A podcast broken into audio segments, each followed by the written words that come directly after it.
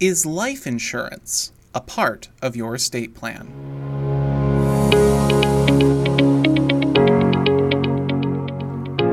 My name is Andrew Mertzenich, and this is Prime Law Podcast, your recommended dose of legal juice. Today on the show, we're talking about life insurance. Now, let's start off with a common misconception life insurance alone is not an estate plan. Rather, it is an element of your estate plan and can be an essential part to making sure that your wishes are fulfilled. Now, in the realm of life insurance, we need to talk about how insurance fits into your estate plan and whether or not you need it. There are some instances where you do not. So, first off, let's start off with what kinds of life insurance there are. In my realm as an estate planner, we generally deal with two kinds of insurance whole life and term life. There are other forms of life insurance out there, such as burial insurance, special needs insurance, and other policies. However, in the estate planning realm, we're going to focus on the two main ones that we see. Those are term life and whole life. Let's hop right in to term life insurance. Term life insurance, as the name implies, is a type of insurance that, for a certain term chosen by the policyholder, the insurance company will take premiums in exchange for taking on the risk that someone will die. And by someone, I mean a specific someone, not just anyone. What the policyholder does is they choose a death benefit. That death benefit can be a certain amount, it can be as low as a few thousand dollars, all the way to multi million dollar policies. The policyholder also chooses the beneficiary, those persons or entities or charities or whatever, that would receive the payout in the event that the policy has a payout, that is, in the event that the person who is insured dies. Term life insurance also has what is called the term. The term is a period chosen by the policyholder for the policy to be in effect. That could be as little as five, could be as much as 50 years. And usually I find that they are in increments of five, but you can get custom policies that go down to even months or as long as decades. It just depends on what you're trying to protect. Now, here's the big thing about term life policies, though they are much less expensive than whole life policies because of the fact that they are only in effect for a certain term. What that means is that the policy may not have to pay out that death benefit. It may not have to pay out those thousands or millions of dollars that are put through as the death benefit because it does not pay out unless the person dies during the term of the policy. Which is a great segue into whole life insurance. Whole life insurance is the type of insurance where it's also known as permanent insurance. And that is because it does not matter when the person who is insured dies, it just matters that the policy is in effect. And because it is whole life or permanent, it will make a payout at the end of the person's life. So if the policyholder keeps the policy active, it remains in effect. And whether a person passes away five years or 50 years after the insurance is purchased, the death benefit will still be paid out. And the other side of whole life insurance is that many times they also include an investment component. What happens is that in whole life insurance, the insurance company always bills slightly above the premium. What I mean by that is that the premium is fixed for the term of payments of the policy. Um, many of you out there may have had your grandparents purchase a whole life policy on you, and whether you would have died at the age of six months or if you had paid all the premiums up to what is known as the pay up date, usually about age 95 or 96. What that means is after that age, you no longer have to pay a premium, but you still will have the death benefit. And what the insurance companies know is that when you're very young, your risk of having a payout is very low. And when you're older, with more health issues and just aging, their risk of having to make a payout goes up.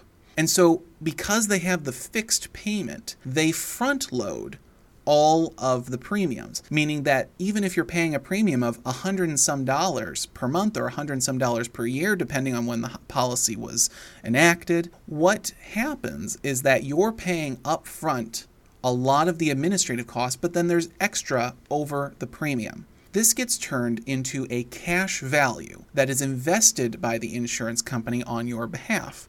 And this is where a lot of insurance companies make the marketing statement of why whole life is better than term life. I'm not going to give an opinion today as to whether we are better suited with term life or whole life. I'll leave that to you, but you'll get to know what my opinion is in due course. So let's talk a little bit first about what each type of insurance has in common. First off, both term and whole life have a death benefit. That means they will pay out in the event of a death of the insured.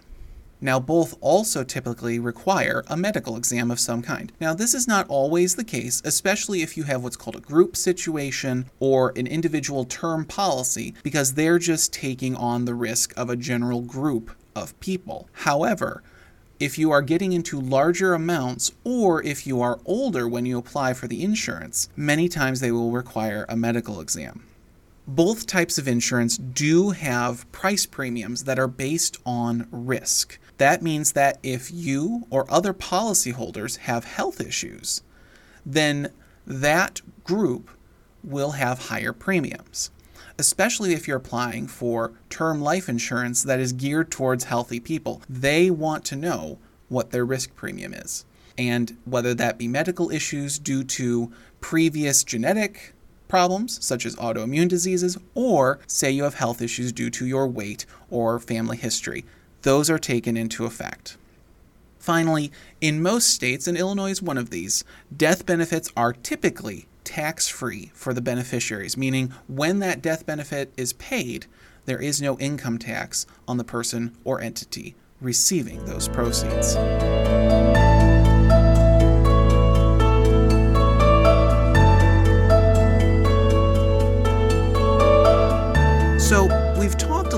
About what they have in common. Let's talk about some of the differences. Now, one of the biggest differences you will know is the cost. Term life insurance is not just cheaper, but far cheaper. And the reason for that is that they aren't in effect for as long. Remember, a whole life policy is for the entire life of the insured, whereas a term life is only for that set period of 5, 10, 15, 20, 30, 40 years.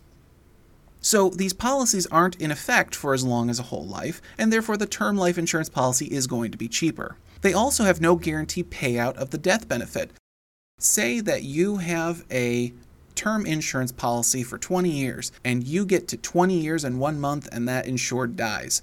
They don't have a payout. Because of that, their risk is lower.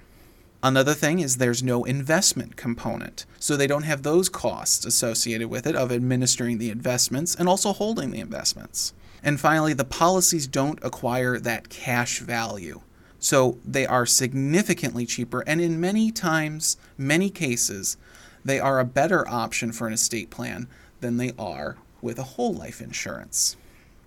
So, what it is is term life policies are a more affordable life insurance option, but they don't have that increase in value. They really are not an asset. Whereas whole life policies serve as an investment vehicle. And this is the big disparity between these two types of insurance, which is a whole life insurance policy can be considered an asset that's growing in value, whereas a term life is more of just a term of years with a liability which does not have any value except for if the death benefit is paid.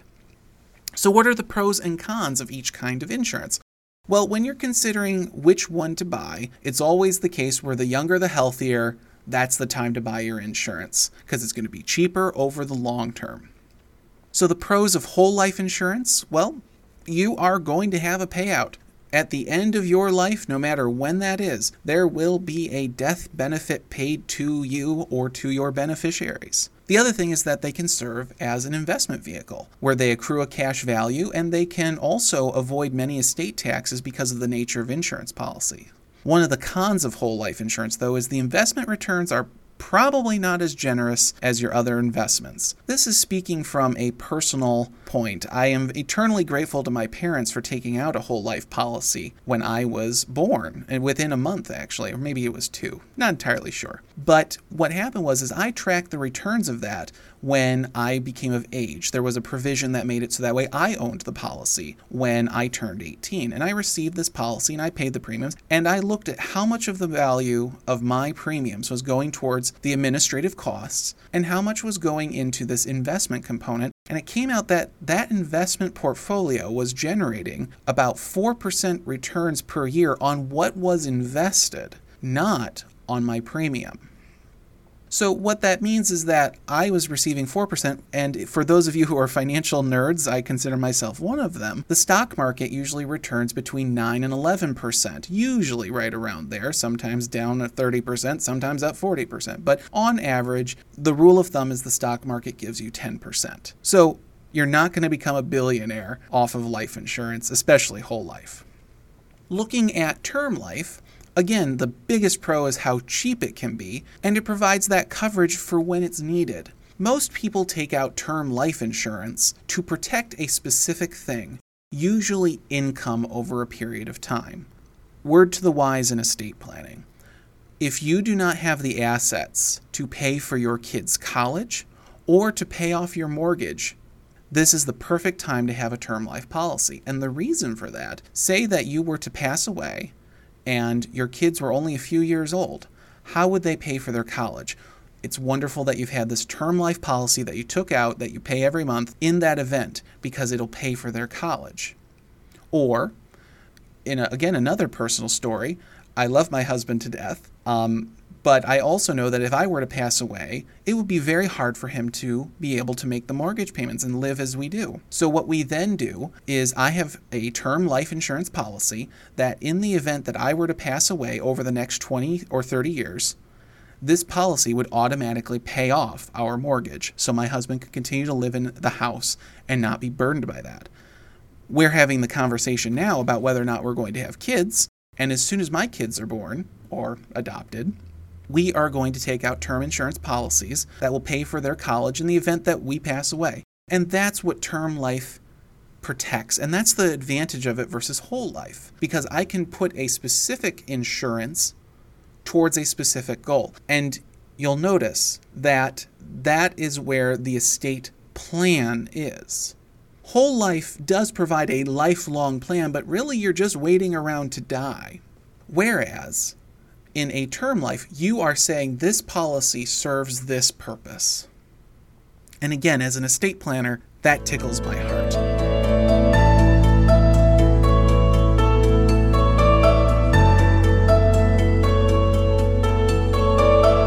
So, as you're always thinking about this, do you need term or do you need whole life?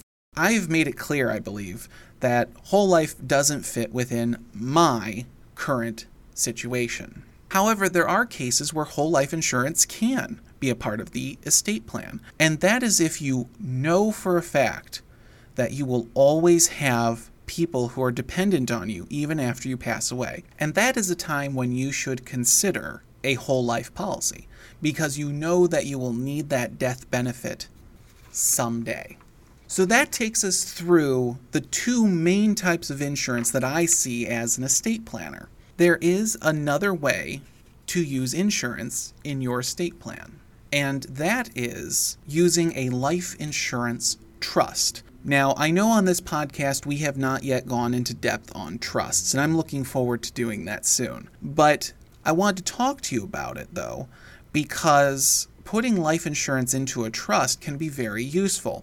To get the mile wide, inch deep analysis out, a trust basically is a separate entity that is bound to do what its grantor, that's the person who's made the trust and established its provisions, has told the trust to do. And what you can do with a life insurance trust is have certain things happen. And again, I'll bring in my own personal situation because I think it is uh, emulative of when this is wise to do it. Um, again, I've t- told you that my husband and I, if I were to pass away, I'm the main breadwinner. And what that means for us is that if I pass away, I know for certain that we need to pay the house. I have certain funeral expenses that I want to have done. And I think more importantly, I want to make sure he's taken care of.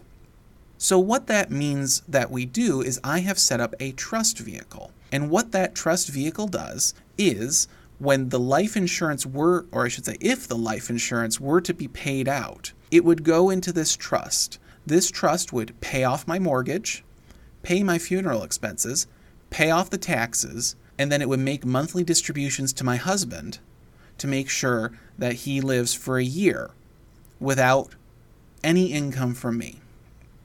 That's how a life insurance trust can be very useful because I have a very specific plan as to how I want those insurance policies to work.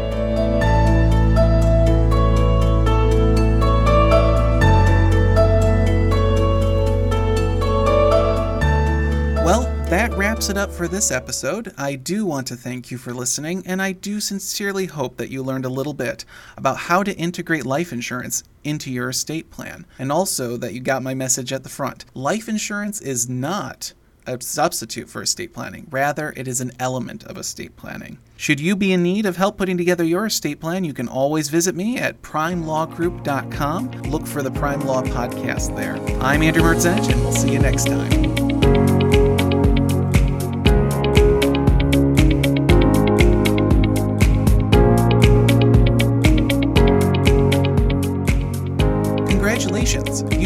Disclaimer. This podcast is a production of Prime Law Group LLC, who are attorneys licensed only in the state of Illinois. The primary purpose of this podcast is educational in nature and does not constitute legal advice of any kind. While we love that you're a devout listener, please note that no attorney client relationship is created by you listening or acting upon anything you hear in this podcast. References to any specific product or service does not constitute endorsement or recommendation of the same. The views expressed by guests on the show are their own their appearance on the program does not imply an endorsement of them or any entity they represent. For more information, please visit www.primelawgroup.com.